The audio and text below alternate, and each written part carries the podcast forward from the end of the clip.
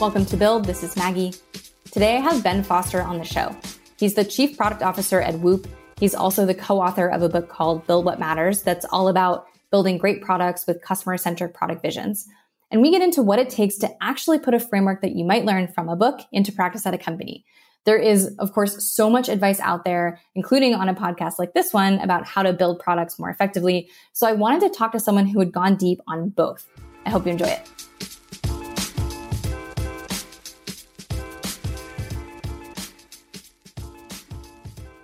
Ben, welcome to the show. Hey, it's so great to be here. Thanks. So, we're going to get into something that I think a ton about specifically with this show, which is how do you actually put advice into practice? But first, I wanted to start by grounding in a specific type of work that a product leader does, uh, and that's product vision. So we're going to use that today as our example. It's also something that I know comes up a ton when I'm talking about strategy or about motivating teams, um, a lot of which ends up falling on the, the product function. So you wrote a book effectively on the topic. So in your words, what is a product vision and what role does it play in, in building products or in the product development process? Yeah, sure thing. You know, it's something that a lot of people are really confused by because it gets conflated with mission statement, it gets conflated with strategy, et cetera.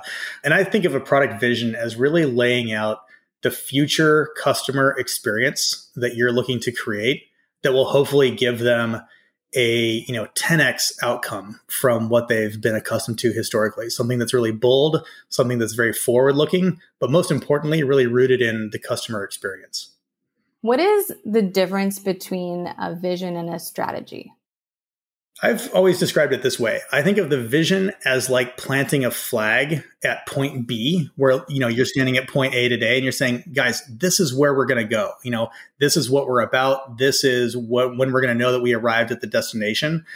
the strategy is more like the path that you take to get there given the realities of the business and the complications that you sort of have to you know overcome along the way so you know for example you know maybe a vision is we're going to apply artificial intelligence to go solve some new problem in, in a particular space that you know has been somewhat antiquated for a while. And that's all great but how do you go about creating this ai solution? You know you're going to have to have machine learning you're going to have to have a training data set that's going to allow you to get that you know to get that there. Where are you going to get that data from? You know you, maybe you need to get funding along the way. How are you going to demonstrate to investors that you're going to actually get the traction that you need at those different stages?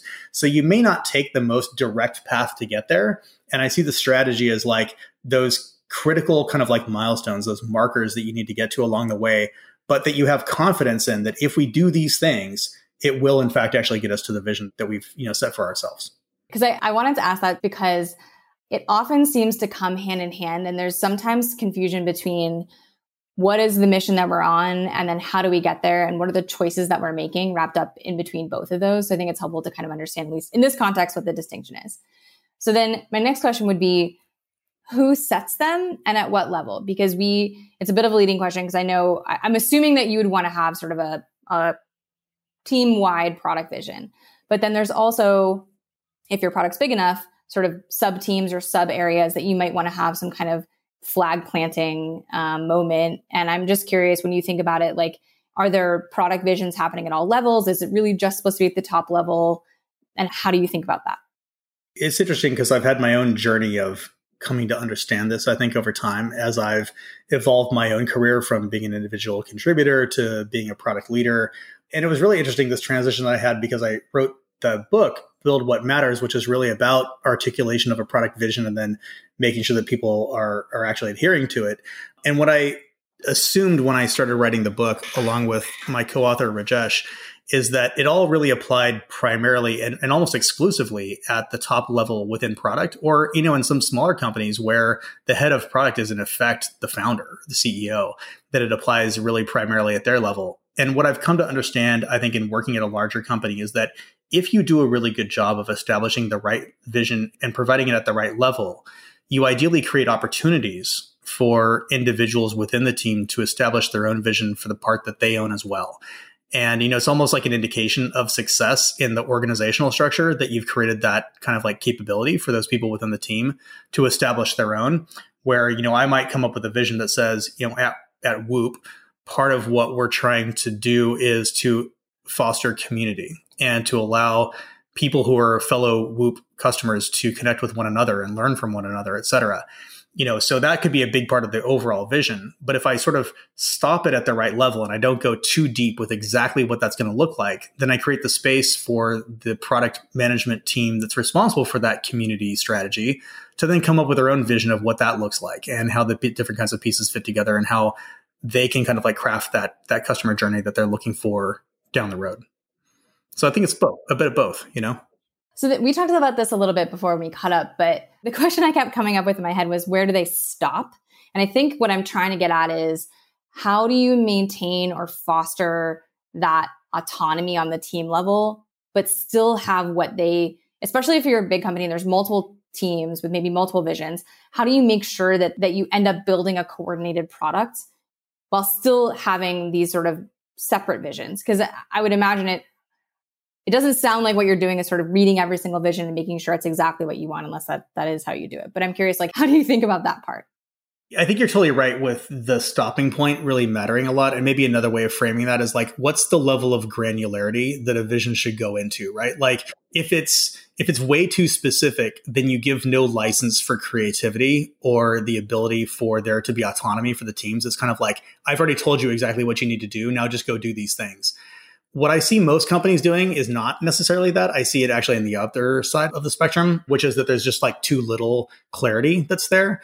And so usually it's not the problem that there's too much clarity of vision. It's that there's kind of like not enough, or they'll think that they've stopped because, well, we've already defined our mission statement. So we're good on that front, you know? And, and it's like, you know, take Google's mission, you know, of like, you know, do no evil or, you know, values kind of statements like that that are like so subjective and open to interpretation that the reality is different kinds of, you know, people within the team could go completely different directions. And the example that we used in the book was, you know, we, we sort of imagined what it would be like at Tesla if Tesla, you know, their, their mission was like, we're going to make it so you don't have to go to a gas station anymore to, train, you know, eh, when your car. Like, okay, that's cool. But there's a lot of different ways you could try to make that happen. Are you trying to make a nuclear powered car? Are you trying to make, you know, a, another system that can gas your car while you're driving? Are you trying to build, you know, a battery that lasts forever? You know, and, and I think that if everybody is on the same page about exactly how you're going to go about making that happen, that's really important because then you can sort of like subdivide it into different teams and not have a bunch of different teams all thinking about what they're trying to accomplish in radically different ways because that misalignment can cause like a lot of problems. So I think that it needs to be specific enough, right? On the one hand, but it also needs to be not so specific that you kind of like create the space for the people who are closest on the ground to come up with their own perspective and to share with the rest of the business what they believe is best because they're the ones who are closest to the technology they're the ones that are closest to the customer. They're the ones who are in the trenches having to deal with the technical debt that's out there. You know, they're the ones who have the capacity to understand the stakeholder needs and how they all fit together. And so, you know, hopefully you kind of like create that space for them to kind of come up with their own stuff.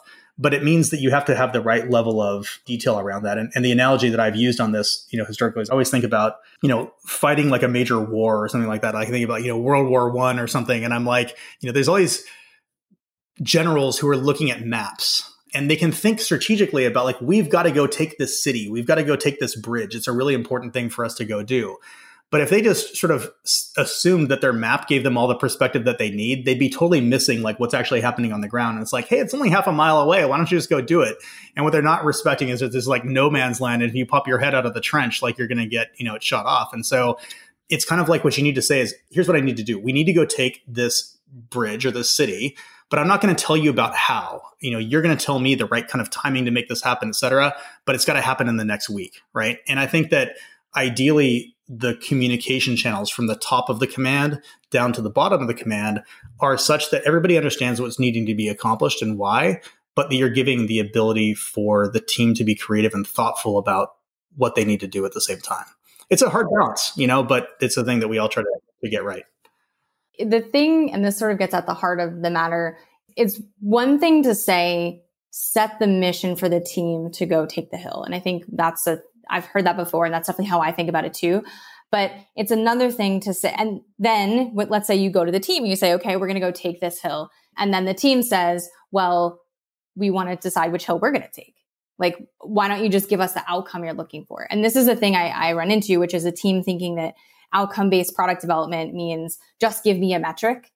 And let's ignore growth teams for now, which I think is a more straightforward answer, but or example, but like a regular product team, they want to have an outcome, but you're also saying like, yes, this is the metric that we care about or how we're going to measure whether we've taken that hill, but this is also the specific hill that we think is important. So how do you balance like that? How do you articulate that to your team and help them understand that that doesn't mean that they're not autonomous? That's a great question. and my response to it would be that I think there are a lot of considerations beyond just hitting a certain metric, right? If it was just hitting a metric, like that's what a sales team does. And they're they're sort of like mercenary in a lot of ways to just find a way of like, you know, hitting a particular target. And it also means that you can be mercenary back in terms of like, I'll fire you if you miss it, and that's it. You know, it's sort of like it's very measurable, it's very tangible. Ends justify the means to some extent in a lot of ways for getting there, with with rare exception of maybe making commitments, you know, that the product team can't actually support and things like that. Like if you actually sell the product as it is, you know, salespeople are not measured on the impact that they have elsewhere in the organization. And I think that when it comes to product, there's so much more to it than just merely hitting a metric. You know, a great example from Whoop is that our founder is extremely specific and, and thoughtful about the brand that we're trying to establish and the commitments that we want to be able to make to our members and the meaningfulness of the investments that we make into product. It's not just here's a retention target and I want you to hit it. It's like, I want to hit it in a specific kind of way that's consistent with and complementary to this vision that I have for where the company can really, you know, can really go. And I think that that's helped to guide a lot of decisions that we have, but it also makes the product management role a lot more nuanced, I think, than it is for other organizations. And I think it's one of the things that I love about product is that reality. But I think we have to sort of like embrace that as product management to ensure that we are respecting the fact that there are several different ways of of hitting a target, hitting a metric, and that they're not all created equal. You know, one of them may offer far greater extensibility than another one. Another may be more, you know, lower risk along the way. Another one may be more measurable along the way. Another one may be done in such a way that it, that it creates differentiation or competitive advantage, where another one doesn't, right? And so that's why it's so important that we actually have these like theses, you know, around the the direction we want to go with product, because then it allows everybody else within the team to understand how they're supposed to go about hitting their targets, the constraints that they need to, you know, operate within, et cetera. And I think it uh, often I've actually seen it generate creativity. And I think we we all kind of like have learned this probably the hard way, where it's like constraints actually yield creativity, where you think that in theory they wouldn't, they actually do. But part of what I'm hearing is that you've also spent the time to articulate to the team why the choices matter. And I think that's maybe what I'm starting to realize or what I'm hearing in, in all these conversations that I have is that it's not, it's that if you spend the time to help the team understand why you got to where you got and why th- those are the right choices and why that choice or that constraint is meaningful, whereas the other ones aren't, that that's what helps them under like it gives them more context around why that mission is the mission and then helps them be sort of owners i think in that outcome. I think maybe what i'm what i'm seeing is that when it doesn't work or when a team doesn't feel autonomous or ownership over it that it's because they don't understand or they don't have any of the backing information and they don't they didn't get go on the journey that that you as the leader went on to actually figure out what that that hill is I think that's right. I mean, that's why communication is so important. And that's why documentation is really valuable as the company continues to mature. And, and, maybe you hire somebody who wasn't there for the all hands meeting in which you reviewed this, you know, three months ago. And yet they're being asked to kind of like follow suit with this thing that, that they weren't there for. So I think that the way in which you operate is to ensure that there is that regular communication and discussion about this stuff, that you have opportunities to answer clarifying questions along the way, you know, et cetera. And rather than those meetings becoming sort of like approval meetings for designs and things like that, they turn into working sessions where you're kind of like helping to ensure that the direction that the team wants to go as they're trying to hit their metric happens to conform as best as possible to the direction that we're trying to like move as a company. Let's say someone's listening and they want to know how to do this whole process better. So you had the unique experience of, you know, working with tons of different companies as an advisor, writing a book and then going and being a CPO. And now you, I'm assuming you have to kind of put your money where your mouth is and actually do the stuff that you wrote in the book. So how did you approach actually taking that sort of perfect world advice and like putting it into practice at, at Whoop? And you know what what was your strategy for operationalizing that? It's such a funny story because i definitely felt this in spades you know when i moved from being this advisor and this author into kind of going back into operational function in product because of course you know you're going to run into the realities. And as an advisor it's really easy to say oh, the advice that I've been giving you the whole way through has been perfectly sound, you know, entirely, but you know the reason you're failing at, at implementing it or whatever or the reason that it's not going as well as, as you know you'd like is because you're obviously doing it wrong or you know whatever. And, and of course so you know because i don't have the visibility into it right? I think the reality is you know it sort of like sets home a little bit when you take that full-time position. And so you certainly i felt the pressure of hey i wrote this book. I damn well better put everything that i wrote about in place at the company that i'm at. You know otherwise what does that mean about what i wrote and I think it took a little bit of a combination of kind of an awkward combination of uh, confidence and humility to recognize that there are certain things that you write about that then maybe don't apply in a specific situation. And so, you know, there, there's a couple cases of that where I thought, okay, this is definitely the way that every company should approach something. But of course, I start to identify some of the uniquenesses of working at Whoop and realize that some of those kinds of things, while the principle may be sound, the actual application of it needs to be adjusted a little bit. And I think that that's okay. You know, I, it took me a little bit of time to kind of like reconcile that and to say that doesn't mean that what's in the book is necessarily wrong. It just means that you need to interpret it for the environment in which you're in. And I've certainly had that experience, you know, time and time again. And, you know, one of the good examples of that would be, you know, like I said, at a lot of other companies, they don't have enough clarity of vision. And I think that the book kind of covers primarily that case. And then I walked into Whoop, where there's an exceptional amount of clarity to vision. And in fact, there's so much clarity of vision that, you know, maybe it's a little bit of the opposite kind of like problem of how do we create the space for some of that creativity within the team to ensure that they're not just sort of, you know, taking orders in terms of the direction that we could potentially go, but that they're empowered to identify new opportunities that we should be considering exploring as well. Like, you know, what are those hills that we should be considering taking, right? And it's an interesting mix of trying to blend both of those methods of working together at a company like that.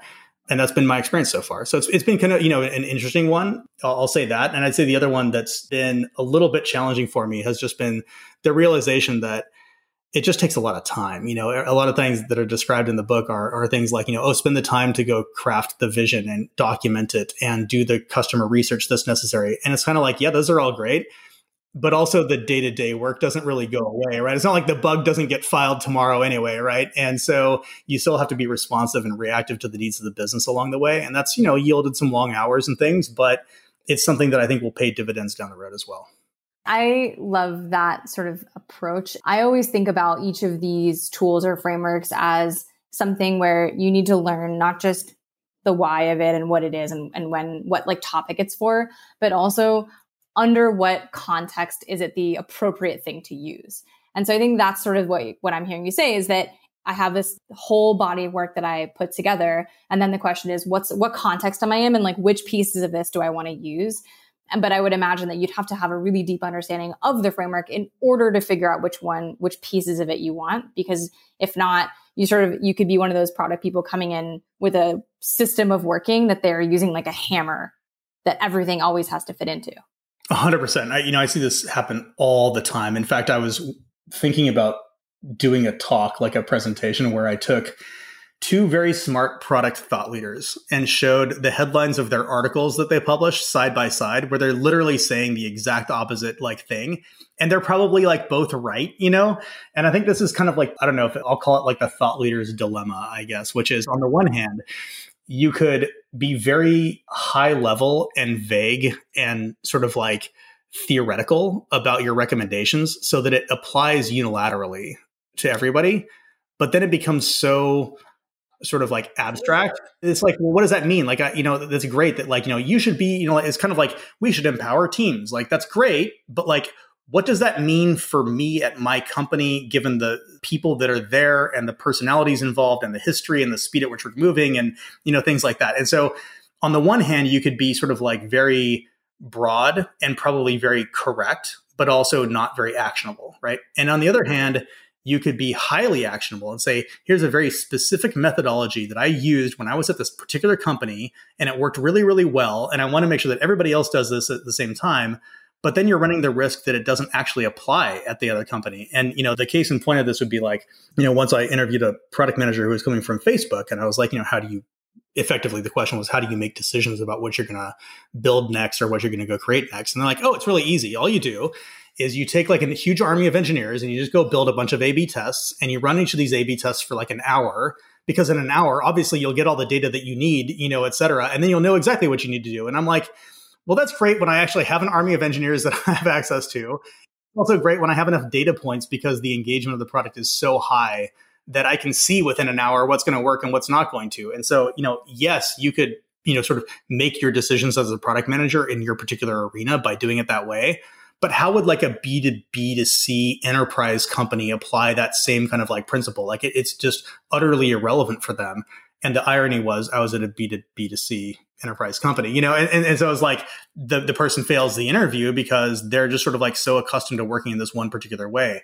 And so I think, you know, as a thought leader, it's really challenging because you want to give something that's broadly applicable. I don't want somebody to read it and then apply it and have it totally backfire on them. But I also want to make sure that it is actually applicable on the other hand. And, and I think that that was what we tried to kind of like be aware of in, in writing the book and try to, you know, put it out there in such a way that it could be approachable and understandable by people, something that they could put in place, but not at the same time so specific that it was likely to backfire in specific, you know, situations. And I think that's why part of the reason why it's so I don't know if fun is the right word, but it's a topic that comes up all the time between visions and roadmap and strategy because almost no matter where you are, or what company you're at, there's going to be some kind of vision. You've got to have a strategy. You need to figure out what you're going to build. And so at least we can at least talk about those topics more broadly as, okay, these are all the things that we all know we have to do. And then the question, I think where it gets really tricky to your point is how you make a choice is where it starts to get really hard to generalize because it's sort of dependent on your business and your strategy. Someone I was talking with a VP product at Productboard the other day, and we were talking about your investment strategy between tech debt and evolving your product and transformative. And it's sort of like, you know, someone could ask you, what's your balance between like, what's your portfolio strategy on your product team? But it has, it would be completely different depending on your company stage, your size, your market, your competitors. So it's like I can tell you what I'm doing, but I, without spending 20 minutes explaining my business strategy, it's not going to make any sense. I totally agree with you. Yeah, exactly. What do you think is like when you're talking to your PM team about this kind of thing and about how they can become product leaders and how to think about these tools? Like, how do you help them understand when is the right moment to do something like a product vision? Like how do you help them think about okay so we know we need to have context. It's going to be specific to the, the company that you're in. You know what's your advice when you're thinking about how to mentor that, that team? Well i try to be really clear about what we know and what we don't know and where we need to have more clarity so for example sometimes the clarity might be at the very basic level of like what are we working on next you know just just give me a roadmap right and what happens is, just like with anything else in product, you can kind of ask why enough times, and it sort of exposes where the gap actually exists. And as you kind of move up the stack by asking why, you'll say, like, well, why are these things on the roadmap and the other ones are not? Oh, well, because, you know, these are the issues that we're seeing with our customers. Okay, well, why are you prioritizing these issues over those issues? Why is this the problem that's most important for us to solve?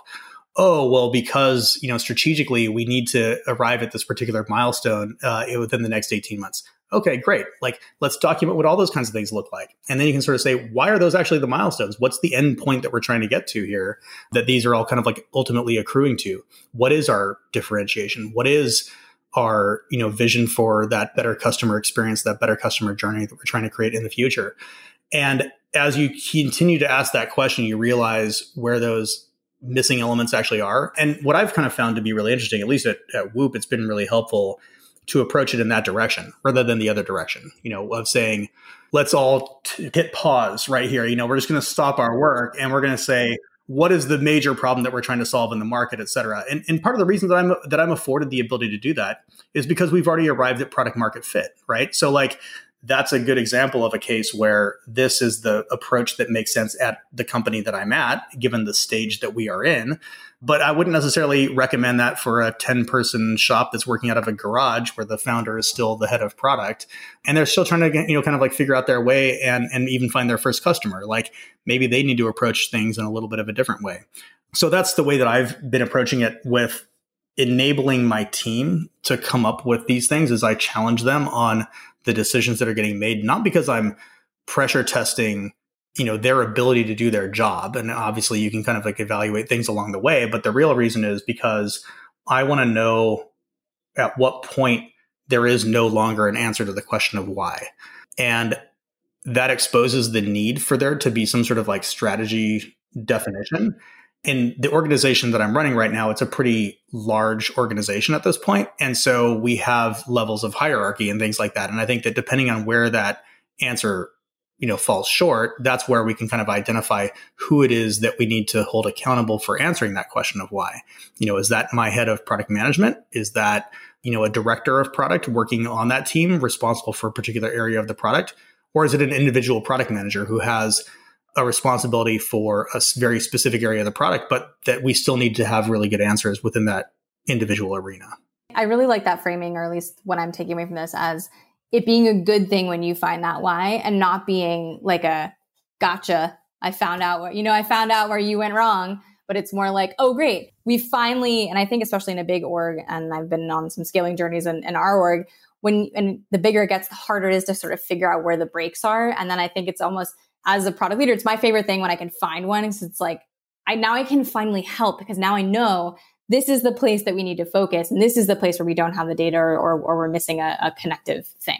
Yeah, that's right. It's, it's, almost like internal discovery, right? Like you know, you're, you're kind of like always doing this. It's, it's a continuous discovery. You know, Ter- Teresa's book, you know, continuous discovery habits, right? And it's like that applies both externally with your customer base, but I think it applies as a head of product, kind of like doing that discovery within the company to say, wow, you've got this whole thing like mapped out. This is awesome. Now this is a matter of execution. And if you've got it kind of like really clarified, maybe what I'll do is I'll make sure that the hiring plan staffs up more in your area because I know exactly what kind of like benefits I'm going to get from this. And I'm really sold on the direction that we're going to go. And in other areas, I might say, while I'm really excited about the area that you're working on, I need to see results first, or I need to have more clarity as to where we're actually going to be headed before I decide to invest further into that particular arena. And, you know, my lever as a head of product at Whoop is given the scale that we're at now is for the most part it's actually the hiring plan right? It's kind of like you know th- that's in a lot of ways where it stops. It's like let's go invest more here and let's go invest less here. And you know that that sort of affords them the ability to think about the direction that they want to go and come up with those answers for their for themselves but they're only enabled to do that because they actually have a job at Whoop. And so the first initial decision is who do we need to even give jobs to? What what what jobs need to be created? And so you might even create an entire category of product development that didn't exist before. That's where I sort of, you know, finish and sort of like stop to your earlier question on the vision. And then from that point you hire that person, you say, okay, I want you to, you know, get grounded, hit the ground running, go deliver a few things, really start to learn about what the customers are looking for on this front and now I'm going to look for you to show me what you believe that you can do and what the opportunities look like, you know, given the area that you own. So, kind of a little bit along these lines, I'm curious. You speaking of career development and, and getting better and thinking about different roles. So, you wrote a book, obviously, we talked about. And I'm curious, is writing part of how you, or one of the things that you recommend to your team as a way to help grow in their career? And how do you think about career development, especially at the higher levels? And like, what role does that kind of work play? So I haven't explicitly told anybody, hey, I think you should write a lot of this down or publish it as an article or write a book or anything like that. It's a really taxing process, I gotta say. Would I go, you know, am I really happy that I did it? Yes. Would I go do it again? Probably not. It was a sort of very helpful thing for me to write things down though. And I think that this is so true with product in general, right? With, you know, you're, you're talking about anything in the abstract and it's really easy in your own head to think that all these things make sense. It's in the practice of trying to communicate it to somebody else that it forces you to reconcile some of the gaps in your own point of view. You know, I, have always used the analogy of it's like recounting a dream. You know, you wake up in the morning and you're like, oh, I had this like dream and I'm going to tell you about it. And in the beginning, you're like, it totally makes sense, right? It's only as you're describing it, you're like, actually i don't really know how i got there but don't don't never mind that. Or you know then it transitioned to this other thing and i don't really know that that makes sense but anyway you know now it was like you know 10 years later and you're kind of like wait what happened there? And i think the same thing is true in writing anything down whether that's a product strategy where it may make sense in your head but then you write it down and you're kind of like scratching your head along the way and you're like oh crap. Actually i don't really have a good answer for how we would go from here to there. I guess i have more more thinking to do on that front. And so it's helpful because obviously you can share with others and that's you know a lot of the reason that i decided to write the book but the real benefit i think kind of came for me personally in that as i had to describe things i had to deal with the reality that some of these ideas were half baked. And it forced me to think about how I could further bake them. And I think it just made my own, it just made me stronger in terms of doing it. And I think that that was probably the, one of the best career development activities for myself that I ever really had was kind of like forcing myself to put these things down on paper in such a way that I knew it could be scrutinized by somebody else. And, you know, you hate to get some sort of a, you know, a two star review on Amazon because somebody's like, meh, this doesn't work. It's, you know, it's wrong. Or I didn't agree with this sentiment. And so it kind of forces you to have to think about that. And I think that that kind of accountability for producing something that was high quality was just really helpful for me because normally I don't have as many forces applied to me about sort of upping my own game when it comes to product, other than obviously just kind of like business outcomes in my role today. Yeah, I, I think about that a lot every time I do a conversation like this, it's a chance to say, okay, well, can I actually articulate what the heck I've been doing for the last several years and, and anyway, articulate how, you know, how we take on a topic. So yeah, I think it's been in such a cheat code, but I'm always curious to hear from other people who've done it, if it, if and how it, it helped them. So my last question, you have seen, I was sort of, I took a spin through your LinkedIn, which is quite long with all the companies that you've been an advi- advisor to. And so I wanted to know what are the top mistakes that you just saw product teams falling like the the traps they fell into over and over again? If you could say just to all product teams you know just don't whatever you do either do these three things or just don't do these three things. Like what were those themes you know, it's funny. Actually, the first chapter of the book is the top 10 dysfunctions of product management. And it's sort of, you know, honestly taken from a lot of my experiences, either in, you know, operational roles myself that I've seen things go awry or things that I saw through some of the advisory work that I was doing, et cetera. So I've definitely seen plenty.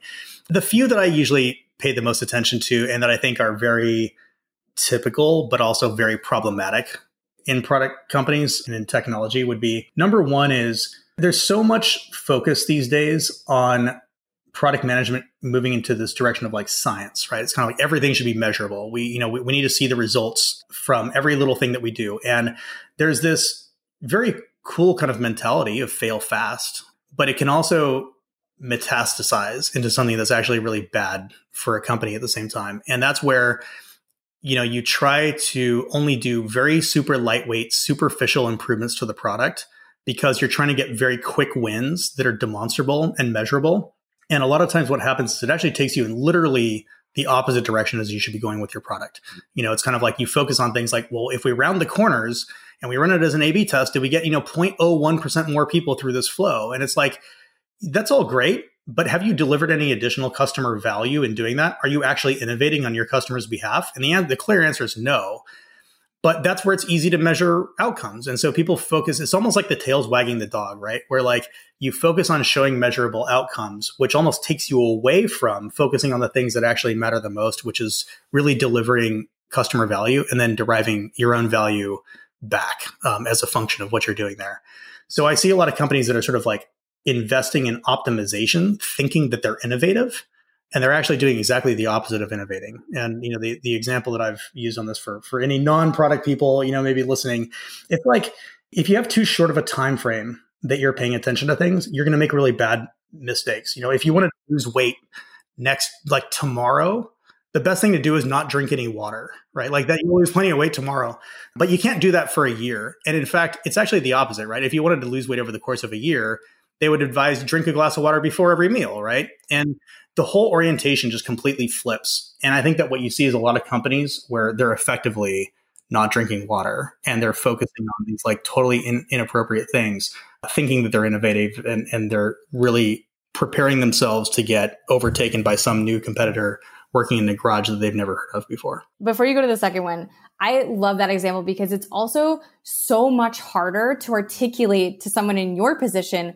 why a different type of project is the right one. And so I think that's what's hard about it is that you know, it's easier to say we're going to get a lift, like a 10% lift on this number. It's much harder to give you that full chain of whys around why a bigger investment in a different thing that you maybe can't measure as well is going to be the right thing to do. So that's the sort of interesting paradox that I see is that yes, you want to do the other stuff, but it's so much harder as a product person to articulate why that's going to be the, the right choice. Yeah, I mean that's totally right. It's almost like it's a function of laziness to an extent to just say we're just going to do these things because I know that I can get some quick wins out of it. And I'm not saying that you shouldn't do those. You know, there's a reason that growth hacking and everything else exists. Like you you should be optimizing the the business, but don't make the mistake of thinking that pure optimization is somehow going to magically yield innovation. So I think that's kind of like number one. I'd say number two is when companies then try to solve this problem by being visionary, they articulate a vision that's so internally focused that it's like they kind of forget about the customer along the way.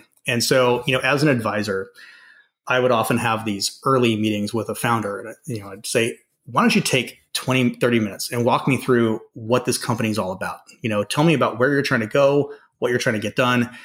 And every single one of them, like this is when their eyes lit up, right? They're like, they get to the whiteboard and they're like, oh, like I get to tell my story and what I'm all about and stuff like that. And they would articulate these visions that were things like, we're going to get to $300 million of ARR by 2024 or they'd have a vision like we're going to upend this industry by applying machine learning in this new way that hasn't been before. And i'm like it's always ai 17 trillion dollars in revenue and ai yeah exactly. It's nice to know that the tam is there. Like that's great.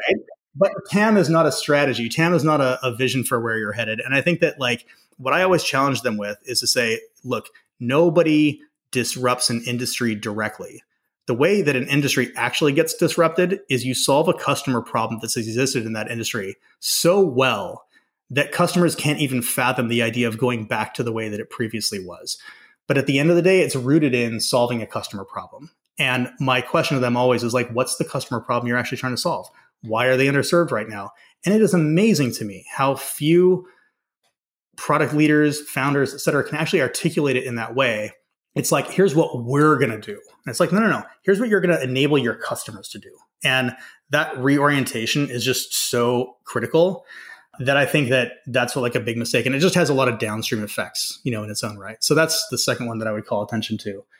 Do I need to give you a third one as well? No, those are those those are two good ones. Yeah, we're also totally running out of time. I'm gonna have to think on that last one a little bit. I absolutely agree, and it's so interesting I can just think of so many examples in my past where we probably got that framing wrong, or we even started with the customer framing, but then, you know, internal problems just like start to pull you back. And then, you know, you're optimizing for what the sales team wants or whoever. And then, you know, you have to like constantly sort of shift yourself back to that mindset of be like, no, like we have to be grounded in the, in the customer problem. Totally board meetings do it as well. it's amazing. I've served as like an observer on a number of boards, and I've always been shocked by how little that conversation ever comes up. It's like, you know, why did we miss the sales numbers here? Or why is the retention number what it is there? And things like that. But there's nobody who's asking the question of like, how do we know that we're working on the things right now that in two years are going to solve customer problems in ways that are going to make this company completely different? Show me what kind of like customer success metrics look like. And let's see a dashboard of that. Right. And I think that when you're not pressuring the company in that way, it's like the company has to pressure itself that way to provide that. And, you know, that's in a lot of ways, I think, the role of the head of product. Well, Ben, that is a perfect place to stop it. I really appreciate you taking some time to chat and to share your wisdom of having met many product teams and actually putting your words into action.